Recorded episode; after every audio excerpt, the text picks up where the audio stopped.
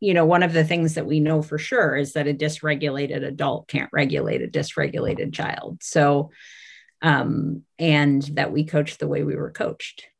And so when you put those two things together, you end up with exactly what you're talking about. You end up with often that the adults don't actually know how to be trauma informed because of the everything they've experienced and they they've never seen it right? You can't give what you don't have.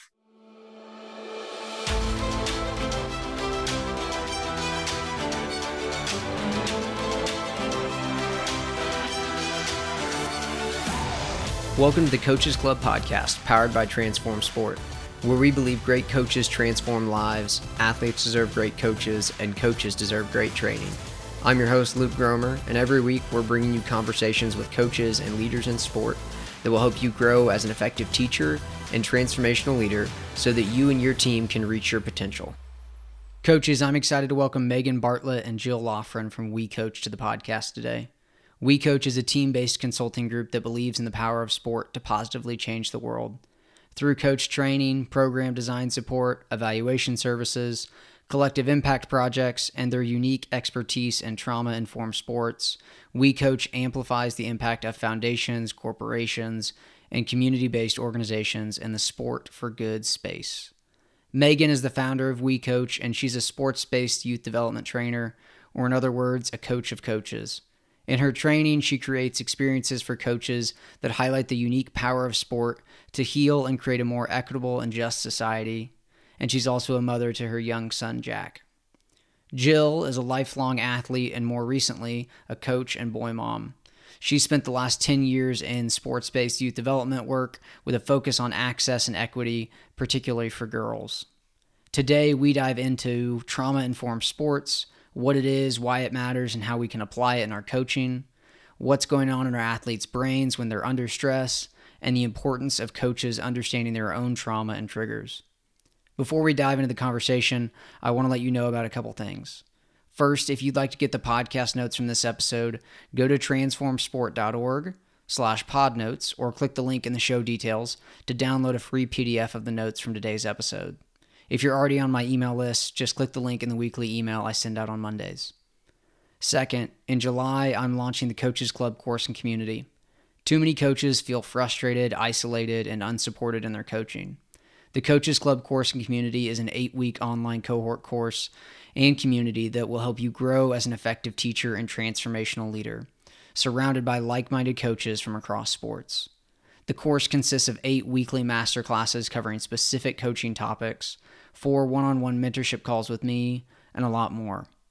I'm only opening 12 spots for this cohort, and four have already been claimed. If you'd like to learn more, go to transformsport.org slash coaches club or click the link in the show details. If you'd like to reserve your spot in the cohort, go to transformsport.org slash free call or click the link in the show details to reserve your spot today. Now to my conversation with Megan and Jill. I'm confident this conversation will help you get better at teaching and leading. Enjoy the episode. All right, uh, super excited to to talk with you guys today. Um, first thing I would love uh, just to hear from both of you guys. Uh, first, uh, why you coach sports, what what got you into it, and what's kept you into it, and then just give a really kind of brief background of your of your coaching journey and experience in sports. Um, Jill, you want to start, and then Megan, you can follow. Sure. Um, so I grew up with a college and professional basketball coach as a father. Um, so it was kind of in my house just what we did. Like it was part of the culture of the house. So my brother actually is a tennis player by trade. It's his career. Um, and I grew up playing three sports my entire life. And it was just literally what you did. I didn't know any different. Um, and so I played field hockey, basketball, and softball, ended up going all the way through to play softball in college. And then wanted to study abroad and that kind of all fizzled out and I, I quit. I hit that phase of being burnt out. Um, and sport kind of got that sour taste in my mouth. And I went on to travel and work abroad. And I really thought I found this passion to live and work internationally in the international ed space. So went to graduate school, got an MPA and an international ed degree and all this stuff.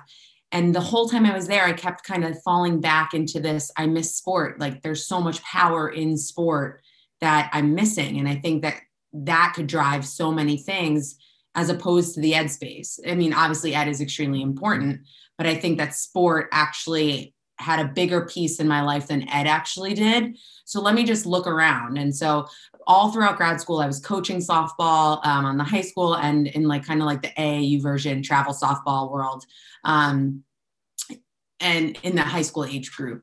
And I found this organization online called Up to Us Sports um, and basically stalked them and said, give me a job. And they were basically working um, through a AmeriCorps service program, placing coaches in what are called sports-based youth development organizations to do years of service um, in communities that didn't have the opportunity or resources to have trained coaches. And so worked there as a program officer. Um, Megan Bartlett, who's on the call, is one of the founders of Up to Us Sports. So that's kind of how that all came together with us knowing each other and being together today.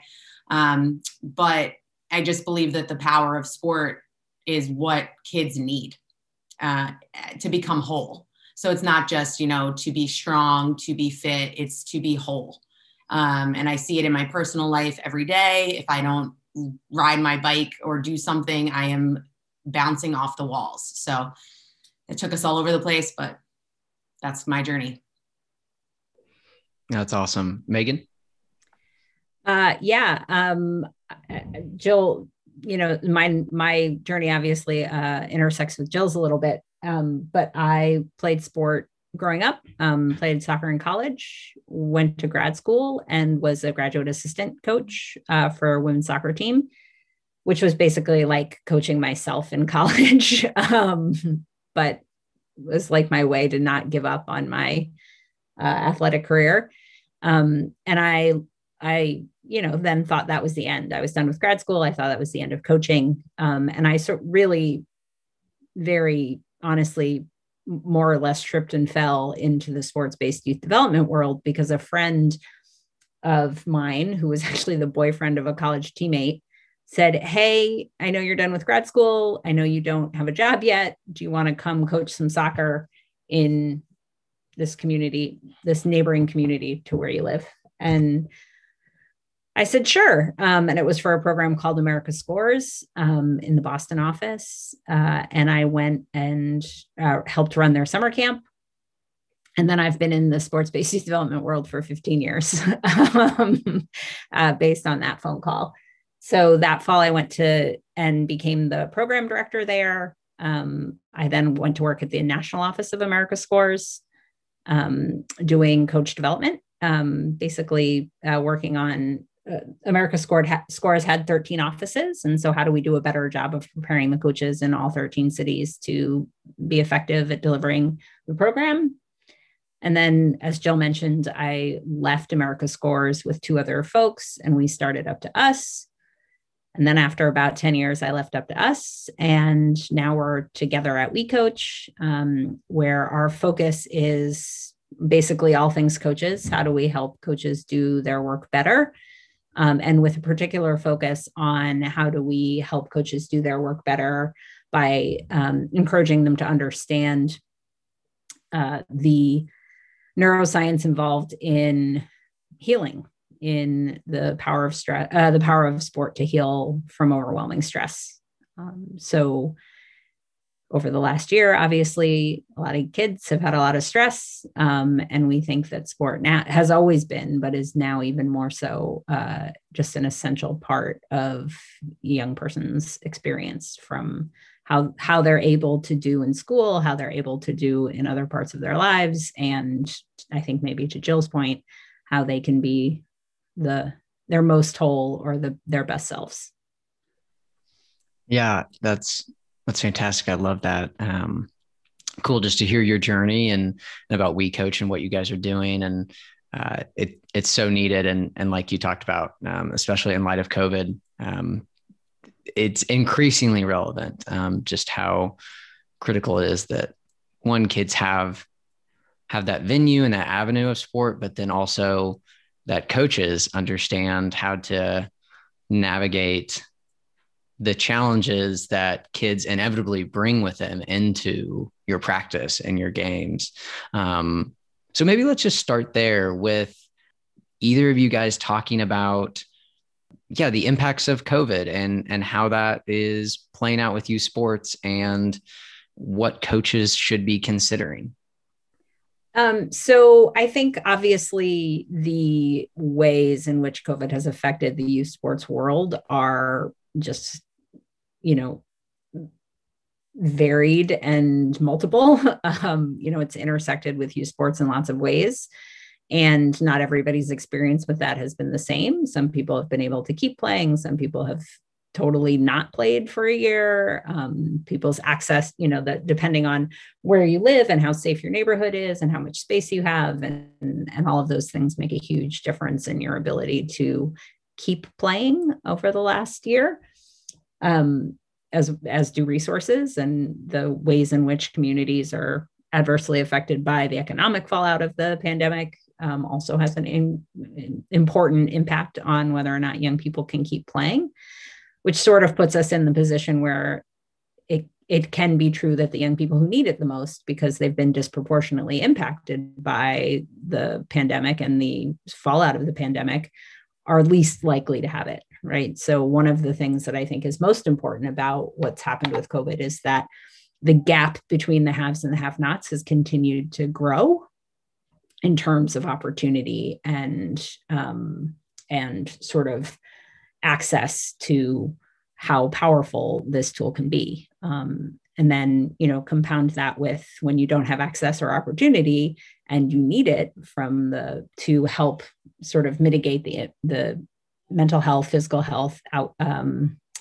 impact of the pandemic, then you know, I think that's where you start to really see the value of sport showing up um, and the value of coaches to be the lifeline for young people who don't otherwise have a lot of opportunities, who can make sure that even if they just get outside, move their bodies, and they stay connected to their teammates, they stay connected to their coach.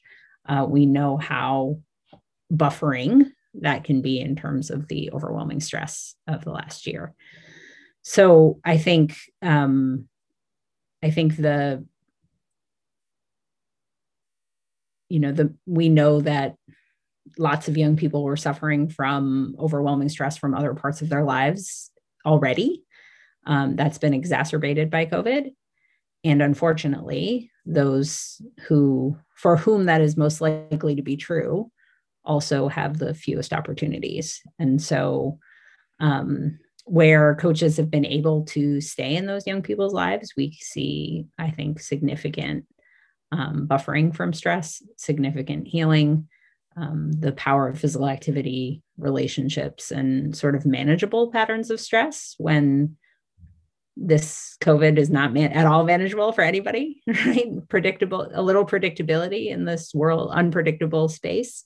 I think um, we know that is so powerful and is going to be something that coaches really need to be thoughtful about when kids do get to come back. Yeah, absolutely. Jill, is there anything you would like to add to that?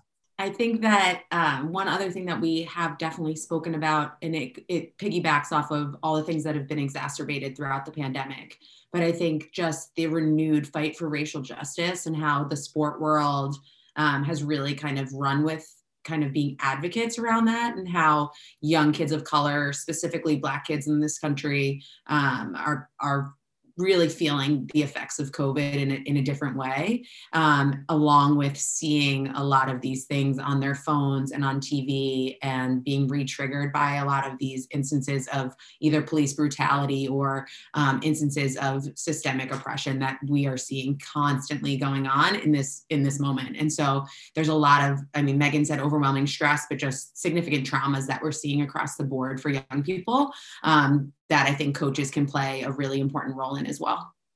Mm.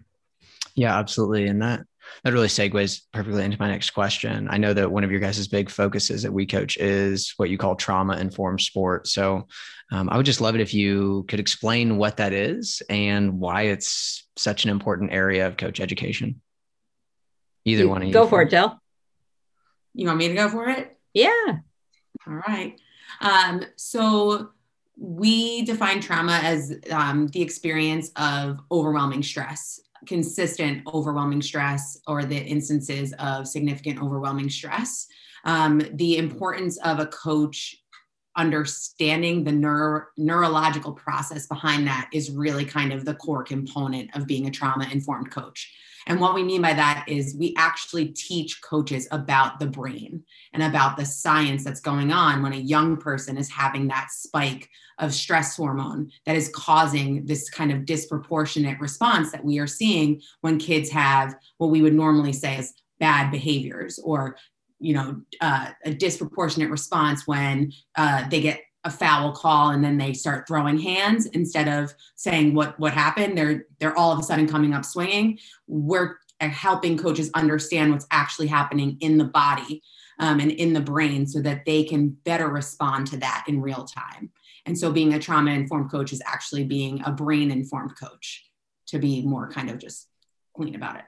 Yeah that's really good. Uh, so will you will you say more about that? What is happening in in our athletes' brains when um, those things happen in sport, like you just talked about?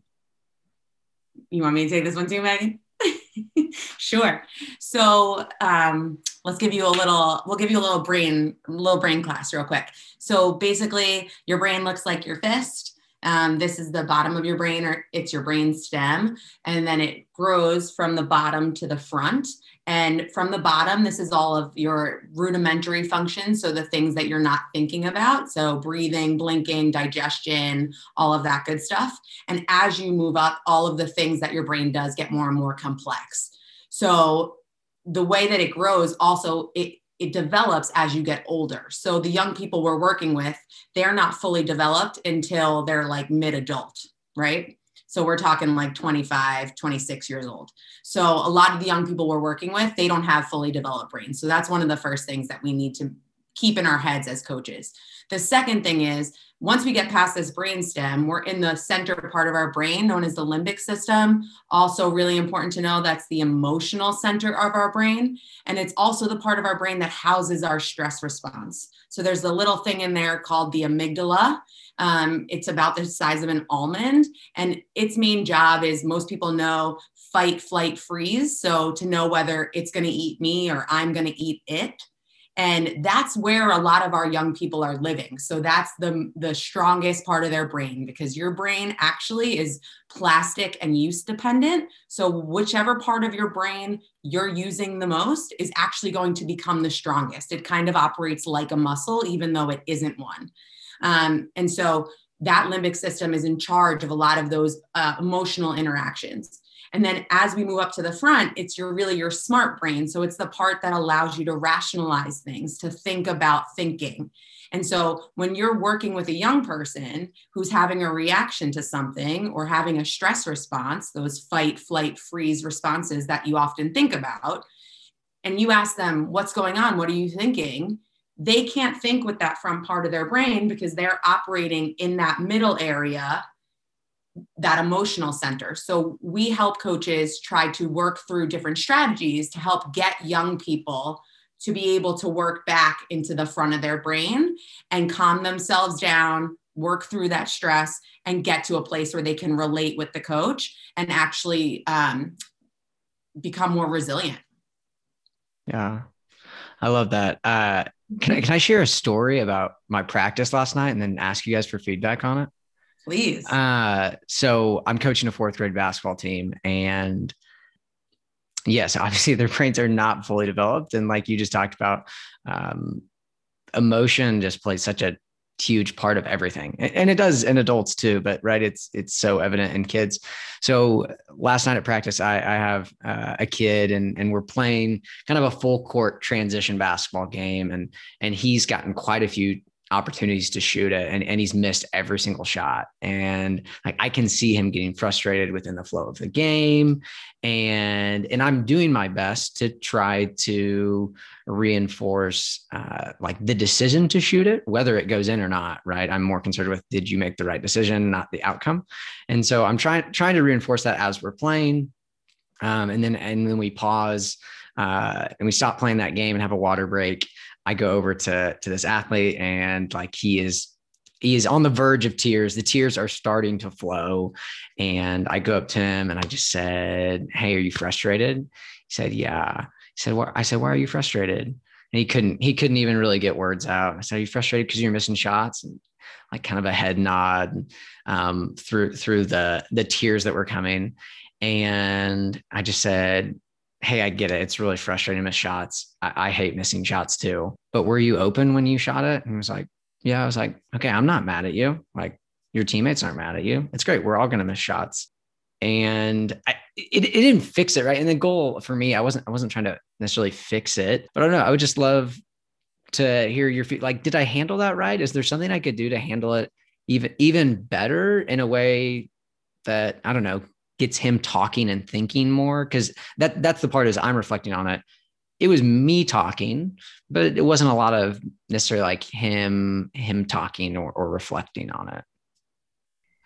Um, I think that's great. I so generally there's like there's no right or wrong, right? Um, mm-hmm. and so I think there are a lot of really good things in there. And then for me, it's always a question of how can we build on that, right? How and I like the question you're asking about how can we get the young person more involved in the processing and sort of the way and the reflection of of what happened.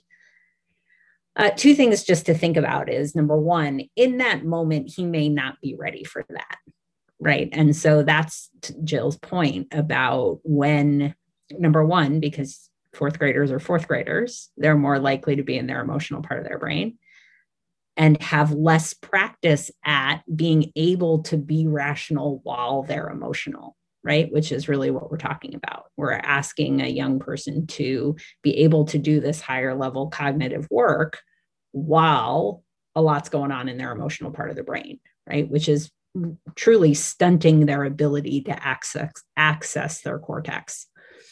And so number 1 giving him some practice at that by having a conversation and not having too many expectations on how he responds is great right that's a that's a start um, and even if you're talking a little bit more at the beginning just that he gets in the habit of knowing number one that there's no judgment that you're not mad at him that it's safe to be you know sort of to get frustrated. And then number two that allows him to potentially in the future have more chances to practice that. One thing that you might be able to add to what you did this time is thinking about what are some ways that a young person can start to for himself say, when I feel frustrated, this is what happens in my body. This is what happens. This is how I feel. And what do I do about that? Right. And I think because uh, what tends to happen is it tends to explode in some way that is in this case maybe crying which is fine he can cry but often it explodes in ways that are not actually sort of appropriate for the situation. It might turn into something, you know, sort of that uh, disrupts the game, or it might turn into something that's like not a positive interaction between him and a teammate or another, or someone on the other team or the referee or whomever. Um, in this case, he didn't have any of that, so that's fine. But in general, I think it's an opportunity to practice. Here's what I do when I feel this way right? Here's how I get myself refocused. Here's how I get my, here's how I take my 30 seconds that I need to breathe. Here's how I do whatever it is I need to do. That strategy, that coping piece to feel better.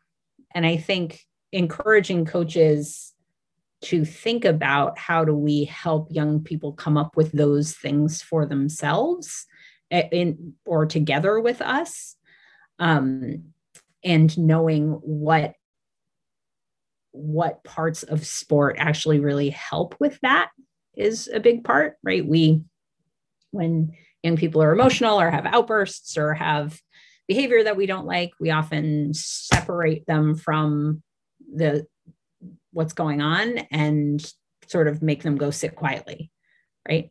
None of which is biologically respectful for what they need in that moment. What they need in that moment is to get regulated and sitting quietly doesn't regulate you. They need to get feel like positive relational connection and separating them or isolating them doesn't do that. And so, how can we use what we know, which is that patterned repetitive rhythmic activity is actually what regulates us um, and how and and that in those moments the great connection that you made with a young person is actually more important than sending them off to go think by themselves about what they should have done. So we encourage coaches to understand that the the rational part comes last um, and it may not come in that moment. You may have to work up to being able to be rational in those moments being able to reflect and and answer questions and be able to say i was frustrated without sort of the direction from you. But that that's okay. That's n- sort of normal. That's normal for a fourth grader. And um, it's good practice to have those interactions. Yeah, I was actually going to say um, that I I thought it was awesome because a lot of times kids also need coaches to model appropriate responses to having emotional flare ups or those stress responses because they can't yet figure it out. And so, by giving him an example of a great way to either access that or release that or talk it through, you're also providing him with another tool to use um, in, in if that works for him. So by seeing you, who he trusts, utilize that way of talking it out, naming the frustration and all of that, that's a, a great thing for you to model since like you're Megan, like we always talk about it as you're his external frontal lobe. So you're actually kind of acting as that prefrontal cortex that he hasn't fully developed yet. Yeah, that's that's good. I like I like that analogy.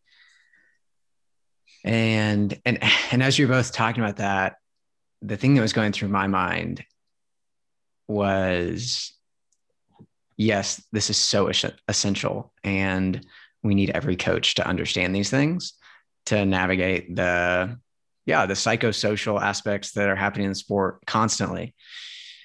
And, and we need coaches that can do this for themselves uh, before they can ever help athletes do it. And so obviously we we've probably all had enough experience in sport to know that sometimes the person that's worst at regulating their emotions is the coach. Um, and when that happens, yeah, kids aren't going to learn to regulate their emotions because coaches are oftentimes just operating in that emotional center of their brain too, and not and not giving much thought to their actions. And so I guess what I'd love to talk about is uh, yeah your guys' experience as far as um, I guess what I trauma informed coaches, like coaches understanding their own trauma and, and the ways that they might tend to react in the context of sport and and really how those can affect kids. Uh, hey Luke, you're um, you're maybe 10 steps ahead of most people who talk to us about this. Um, so you know, one of the things that we know for sure is that a dysregulated adult can't regulate a dysregulated child. So, um, and that we coach the way we were coached. And so when you put those two things together, you end up with exactly what you're talking about. You end up with often that the adults don't actually know how to be trauma informed because of the everything they've experienced and they they've never seen it right? You can't give what you don't have. And so we that is a key element. And i think potentially one of the most unique elements or sort of something that sets us apart in our approach is that we we don't just design education programs. We design experiences for people where we are doing for them what we expect them to do for young people. And so we um, sort of design a parallel process by which people start to see oh, she's not just talking about young people, she's talking about me. Oh, this isn't something you only use when you're coaching, you use it in your relationships with your family and friends. Oh, these strategies, this knowledge, this information is to your point essential for me to do my own work me to do my own reflection me to do my own ability to regulate in before i can ask a young person to regulate. And so it's not a nat it's not always a natural thing for coaches um, but it is sort of at the foundational level um, if you're going to be a, a trauma informed healing centered coach you have to do your own work first. Yeah. Mm, so powerful. Uh, could you maybe give me a couple examples of how you do what you were talking about for coaches? Like what what do you take them through to help them understand like, oh, this isn't just for my kids, this is for me too to understand? Uh, well, some of that, you know, we've found some of that lives in just the knowledge that this is a biological process over which you have no control right? Over you know um, a a stress response a sensitized stress response is something that happens on a cellular biological level. It's not something you can talk yourself out of. So if you've experienced a lot of overwhelming stress if you've had a lot of trauma in your life and you have a sensitized stress response.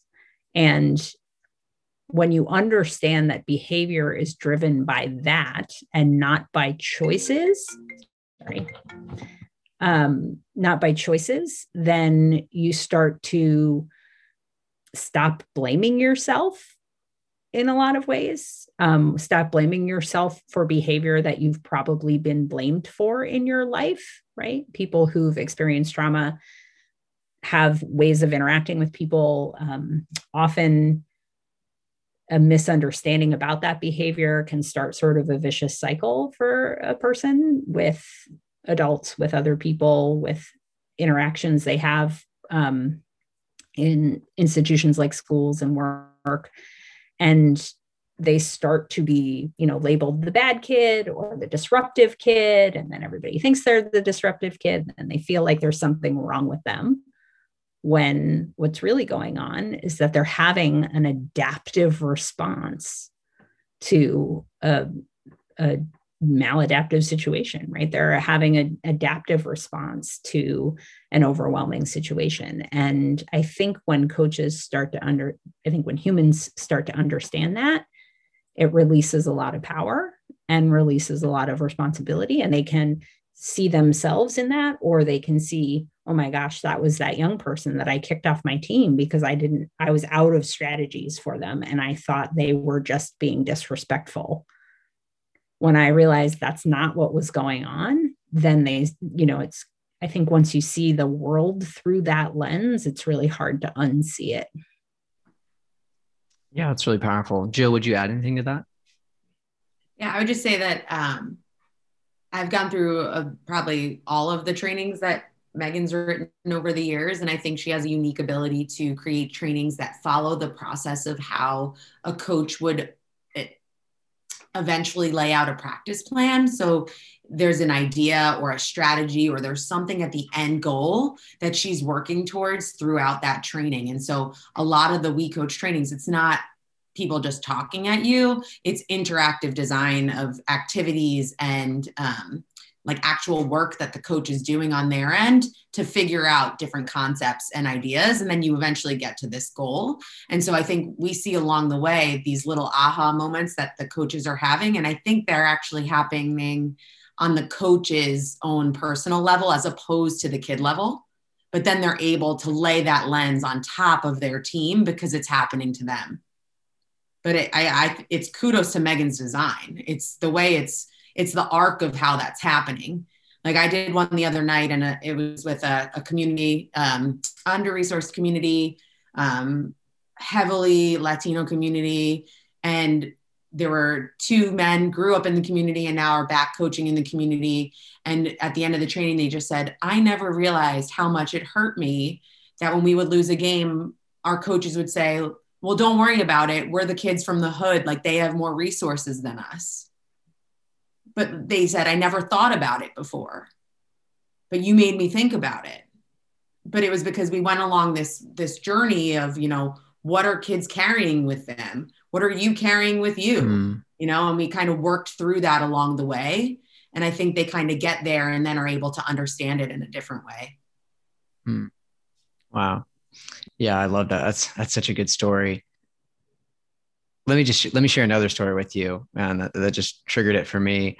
A couple years ago, uh, my wife and I were in a marriage counseling session, and I don't remember exactly what we are talking about, talking about, but I had a vivid memory flash into my mind from my first little league baseball game, and uh, I had been playing second base in this little league baseball game, and I had made a couple plays uh, but it was little league, so we would we'd change positions all the time, right? And um, so before one of the next innings, my coach puts another kid at second base, and this kid wasn't good. The, everyone knew like like this kid's probably not going to catch anything, and and we're like I don't know six seven years old, like we're so young.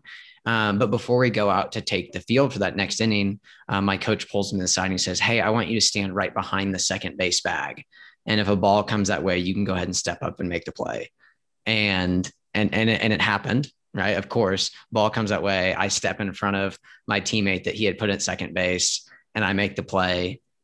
And had forgotten about this memory until i'm sitting in that marriage counseling session with my wife. And i and i literally realized like it hit me. I was like holy moly. Like when that coach told me to do that like there was this internal message that i that i internalized that i couldn't trust other people to do what needed to be done. All right like they're they can't do it. Like you just go ahead and do it. Like do what needs to be done. And I, I was just taken back like oh my goodness like i was six. I was six years old and this memory is is coming back up to me. And and and i know i'm sure that that coach was well intentioned and he was probably there because he he loved the game and he cared about kids. But i think he was just so ill equipped right to to not really understand the impact that your words and decisions have on a young person. And like you just shared, Julian, that that those kids from that community, they they had forgotten about it, but all of a sudden they remember, oh my gosh, when my coach told me uh, it doesn't matter, we don't have the resources, like we're from the hood, like it, it stays with you and you internalize it in in these ways that that then ultimately they play out in behaviors right? Like there's a reason my wife and i were in marriage counseling because i'm not great at trusting people to do what needs to be done. Um not and not to blame my my coach on that. There's lots of lots of things there. But yeah I, I think it's just it's so it is so important for coaches to just consider that. Oh my goodness. The words that i use they they have just an immense impact and, and more so than than like we'll ever probably really understand or know. Yeah I, one of my one of my last couple questions and and jill i loved the story that you just shared but i would just love to know and, and megan you can start like what is what has been the response from coaches in the training that you've done and what's been the impact more importantly what's been the impact on kids? And, and if you have any stories I'd, I'd love to hear them uh, yeah, I mean, I can speak a little bit about. So, I we started talking about this maybe close to 10 years ago at which point people thought we like would look at me like i had 12 heads when i was saying that we should train coaches to understand the impact of trauma um, particularly in communities where things like what jill was talking about right the the adverse impact of institutional oppression um, is very real and very um, active. So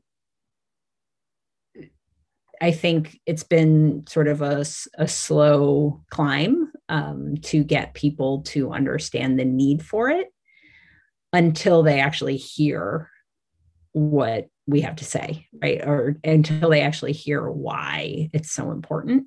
And I think that piece goes back to this idea of it is relevant to every interaction you have with another human right? It is relevant to every interaction you have with another human, despite what you think you might know about their their experiences. The way we process information goes through these filters that are that you understand better when you understand what's going on in the brain um, and if and those filters get sort of clouded or disrupted by the experience of trauma. And that is an incredibly it changes the way you interact with people. Um, and so I think the reaction has always been skeptical until you know we've we had plenty of coaches with their arms folded like i'm not going to learn anything here part of that is like training full stop but coach training in particular is terrible and so like they've had terrible experiences with coach training and so they don't want to be there and somebody told them they're going to talk about the brain or trauma and they're like i don't need to talk about this that's not my kids um, or even if they can sort of see why it might be relevant to the population they're working with they're sort of not sold until we start to talk about things and they can sort of see themselves in it. Um, I just did a training on Thursday that when you say a story, um, you know, I think one of the things that one of the reactions that we have a lot, and I think it's really complicated and and sort of it, it, critical in its complexity, is that one of the things that we deconstruct a little bit of is this idea of tough love. Um, and I think there has been a norm in sport around tough love that um, excuses behavior that we wouldn't excuse in other environments. And I think we are, at some level, we have a fundamental misunderstanding of the idea of tough love. We think we see we think the tough is the part that's working when actually it's the love that's working um, and the tough they get away with the tough because of the love not that the tough is what's driving it um, but on thursday or last week i was working with an organization a bunch of organizations in atlanta and new orleans and um, two really incredible people run a baseball program there a guy named cj stewart and his wife kelly um, cj played professional baseball. And they're both from Atlanta and they're both running this program for young people there, um, for young people who don't have a lot of other opportunities. And it's an incredibly, um, it's well, it's a beautiful organization that's doing all kinds of incredible community based work. And they're just so well connected and create such a incre- incredible environment for young people. And Kelly was talking about how hard it is to convince coaches that they don't have to show young people like uh, teach them to be tough or teach them to be accountable or how will they learn if i don't make them do sprints or how will they learn if i don't scream in their face and and how hard it is to undo this idea that that's um that's the way they were coached and they see it as a positive right? They see it as that person helped me do this thing. So this must be the way that you do that. And I think people forget all the people it didn't work for, right? So it worked for you, but it, mm, if you think about it, I bet you can think about some people that it didn't work for. And it won't work for young people who've been, ex- who've had too much exposure to overwhelming stress because they're just going to dysregulate themselves right out of there. And so um, Kelly was talking about how hard that is to undo in people.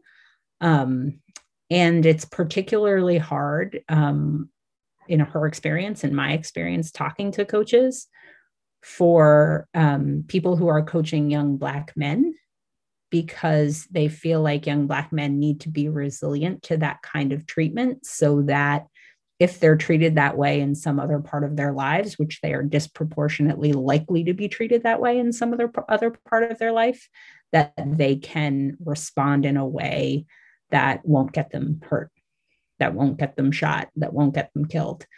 Um, and that's an incredibly powerful and important part of the work. And there's a lot going on in there. Um, and so I think, you know, most of the reaction we have to talking about this is rooted in all of the challenges that we have as a country that layer that come that show up in sport. Because of course they do. Yeah. Wow. Uh yeah there's so many so many things there that that i'm thinking about as you're talking through that. And uh it makes sense. We coach how we were coached for the most part.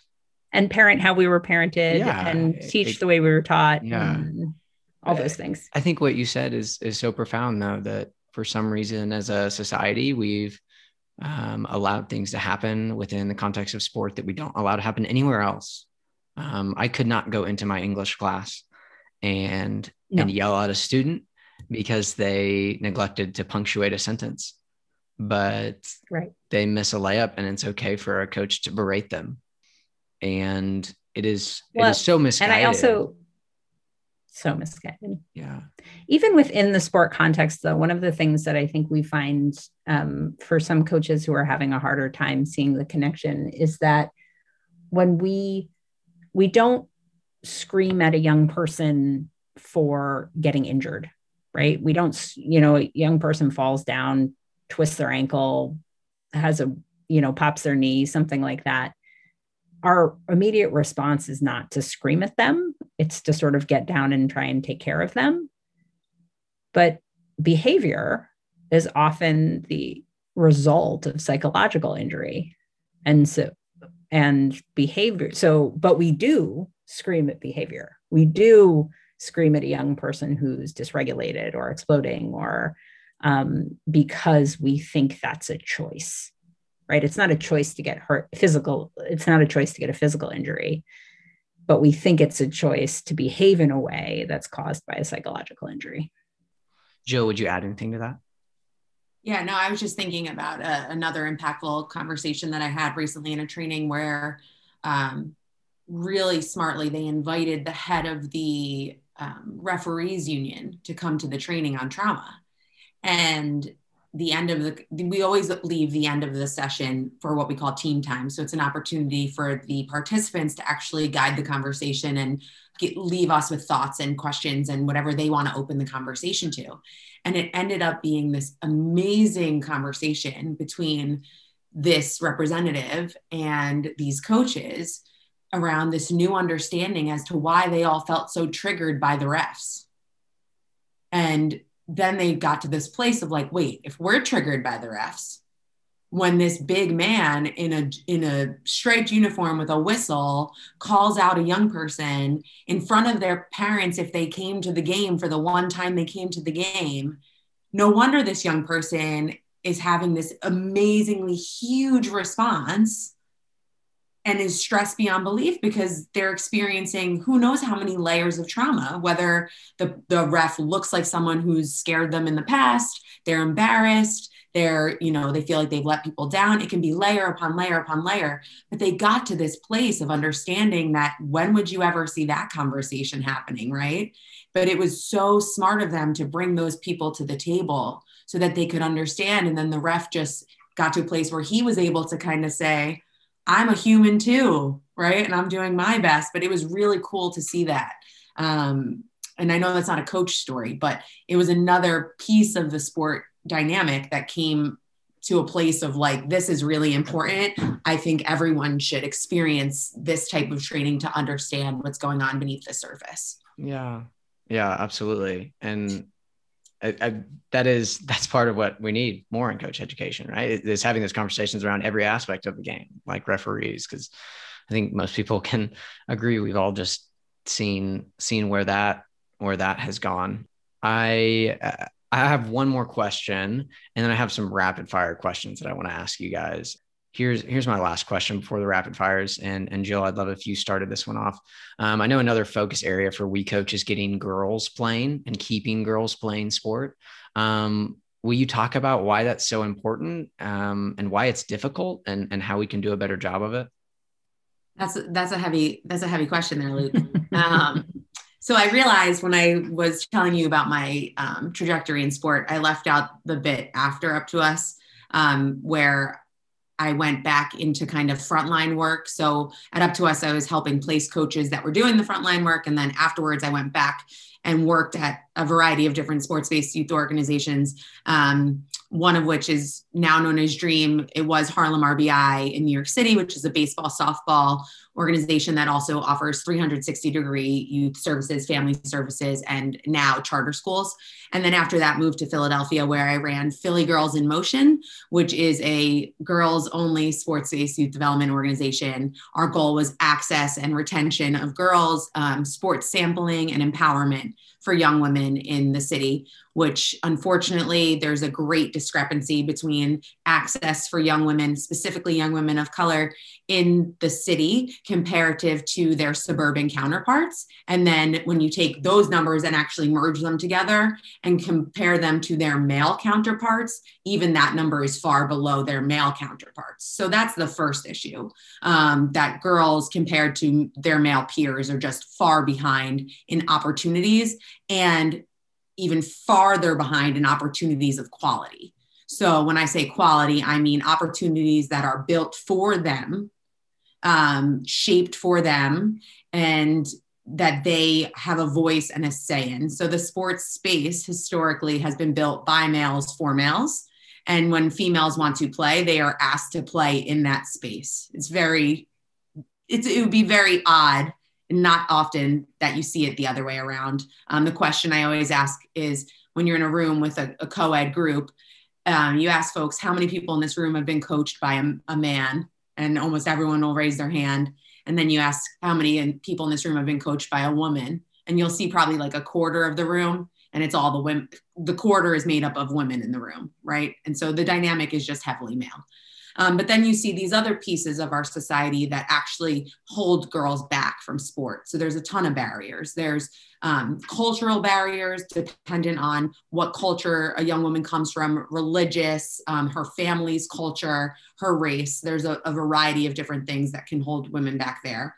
There are um, issues with access in terms of financial barriers that women can't get in. And then there's just stigmas around sport, unfortunately, that still exist for young women that play sports. So we're sending them kind of these mixed messages around sports really great and powerful and good for you, but at the same time, you're kind of butch or you're this or you're that, all these words that aren't what they want to be. And so it's it's it's a work in progress. Um, people are starting to come to fight the cause, but a lot more work needs to be done.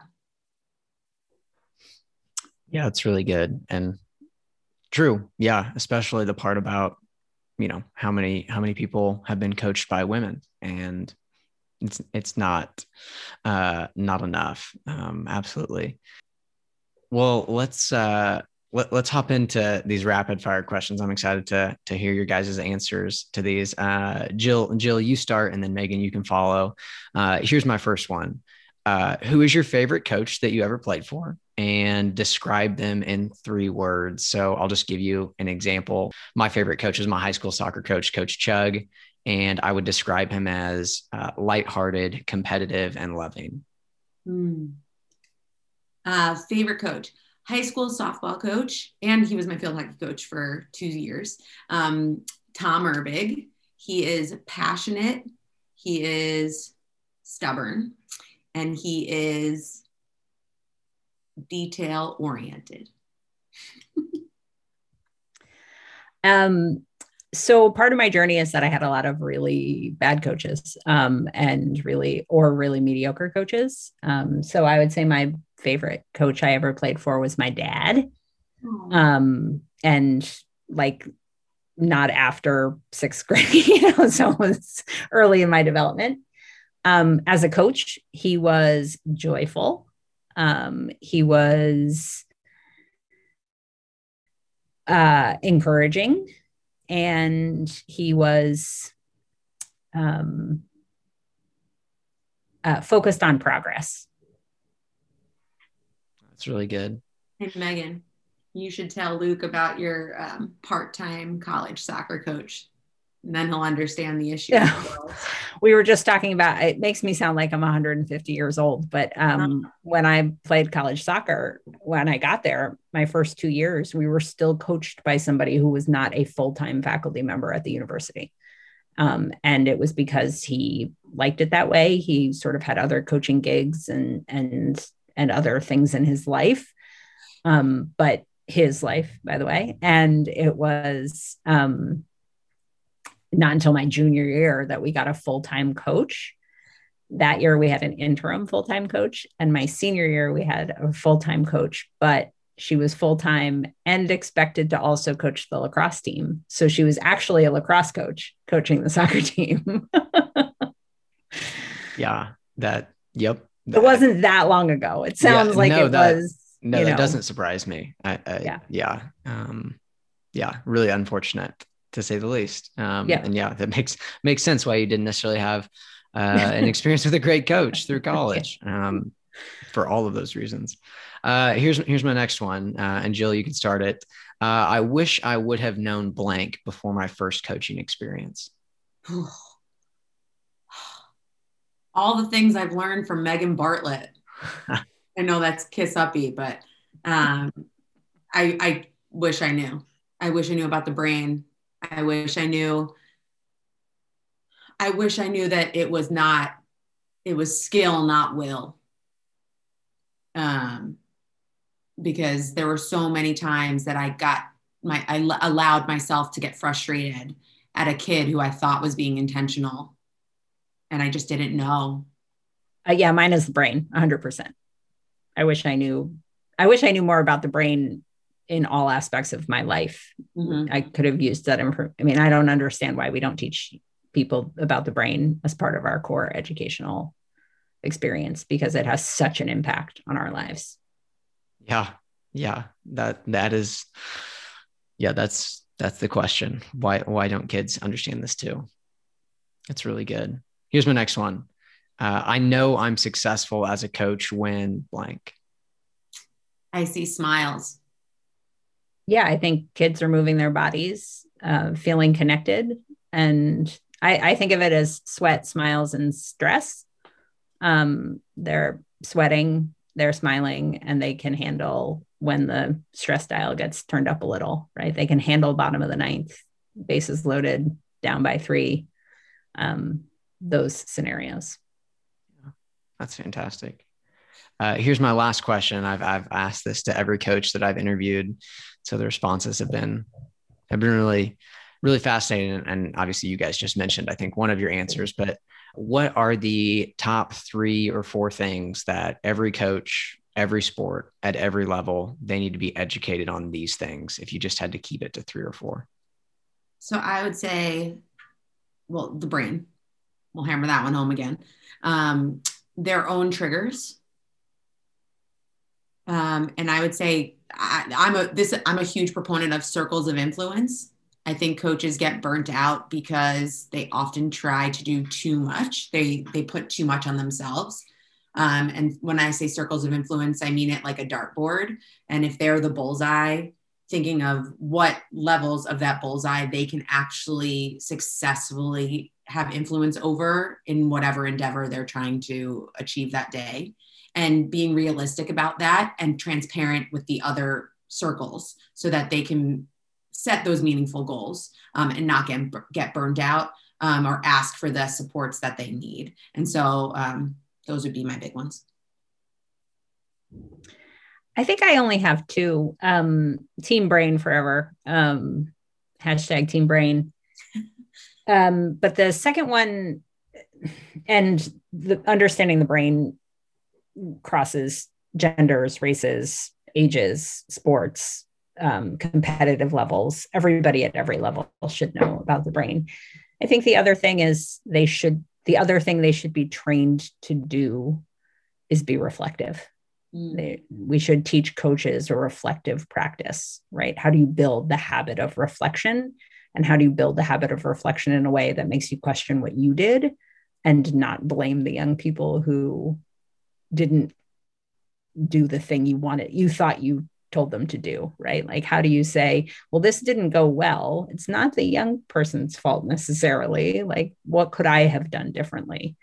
Um, what was going on for me in that moment? So uh, i think coaches should understand the brain and i think they should build the skill of reflection. Um, yeah, that's that's so powerful. And, and I just want to share one more thing that that I'm thinking of when you said that. Um, I interviewed Doug Lemov, and I mentioned that to you earlier, and and he was just talking about uh, the impact of forgetting on learning and, and how even for everyone like we've forgotten almost everything we've ever learned in our life and that's the reality of it and our athletes are no different but the first thing that coaches do usually when a kid, a kid forgets something is we blame them for it instead of understanding again back to the brain like literally how our brain functions and, and our capacity for memory our, our our trigger is oh dang it like what what are you doing? Were you not paying attention? What where in, instead of being reflective and and understanding like you were saying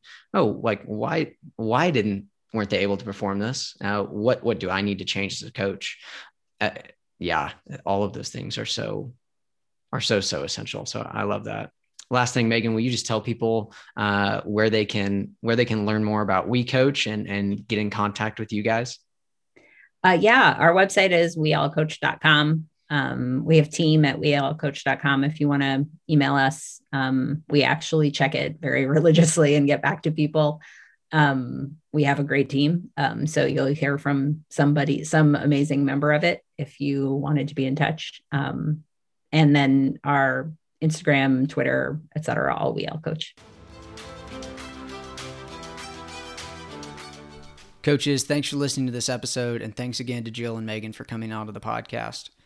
If you'd like a copy of the show notes from today's episode, go to transformsport.org slash podnotes to get a free PDF of the notes from today's episode. And if you enjoyed this episode or found it valuable, please take a minute to rate, review, and subscribe wherever you listen to your podcasts. And give us a shout out on Twitter at Coaches Club underscore. Thanks for listening to the Coaches Club podcast powered by Transform Sport where we believe great coaches transform lives, athletes deserve great coaches, and coaches deserve great training.